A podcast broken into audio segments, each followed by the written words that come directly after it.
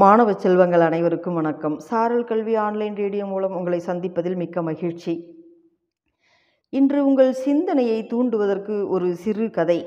கதையை சொல்பவர் ஊராட்சி ஒன்றிய தொடக்கப்பள்ளி ஆசிரியர் இரா கலையரசி பாப்பிரெட்டிப்பட்டி ஒன்றியம் தருமபுரி மாவட்டம். வாருங்கள் கதைக்குள் செல்வோம். கதையின் தலைப்பு ஐந்து முட்டாள்கள். பேரரசர் அக்பரும் பீர்பாலும் வழக்கம் போல பேசிக்கொண்டு இருந்தார்கள். பீர்பால் என் வாழ்நாளில் நான் முட்டாள்களை சந்தித்ததே இல்லை. நீ சந்தித்துள்ளாயா என்று கேட்டார் அக்பர்.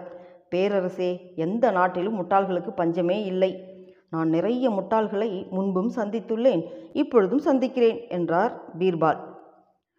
அரசர் சொல்கிறார் ஒரு வாரம் தவணை தருகின்றேன். அதற்குள் ஐந்து முட்டாள்களை கண்டுபிடிக்க வேண்டும்.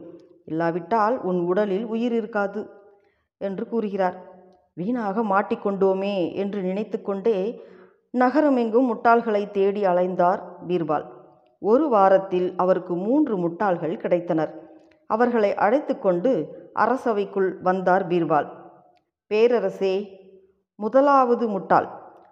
குதிரையில் அமர்ந்து இருந்தான். இவன் தலையில் பெரிய புல்கட்டு இருந்தது.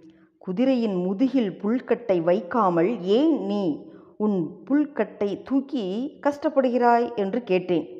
உங்களுக்கு அறிவு இல்லையா? ஏற்கனவே என் எடையை தாங்காமல் குதிரை கஷ்டப்படுகிறது புல்கட்டை வைத்தால் மேலும் அது துன்பப்படாதா? என்றான் இந்த முட்டாள்.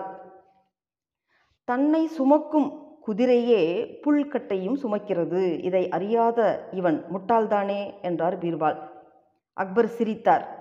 இரண்டாவதாக நிற்கும் இந்த முட்டாளுக்கு விந்தையான எண்ணம் தோன்றியது. தன் குரல் எவ்வளவு தொலைவு கேட்கும் அதை தானே கணக்கிட்டு பார்க்க வேண்டும் என்று நினைத்தான். உரத்த குரல் கொடுத்தான். அந்த குரலை துரத்தி கொண்டு ஓடினான். அப்படி ஓடி வரும்போது என் மீது மோதினான். குரலை துரத்தி கொண்டு ஓடினேன். என்னை தடுத்து விட்டீர்களே என்று அலறினான். இப்படிப்பட்ட முட்டாளா என்று சிரித்தார் அக்பர். பேரரசே தெருவிளக்கு நன்றாக எரிந்து கொண்டிருந்தது. அந்த வெளிச்சத்தில் எதையோ தேடிக்கொண்டிருந்தான் இந்த மூன்றாவதாக முட்டாள். என்ன தேடுகிறாய் என்று கேட்டேன். ஐயா நான் வெளியூரில் இருந்து வருகிறேன்.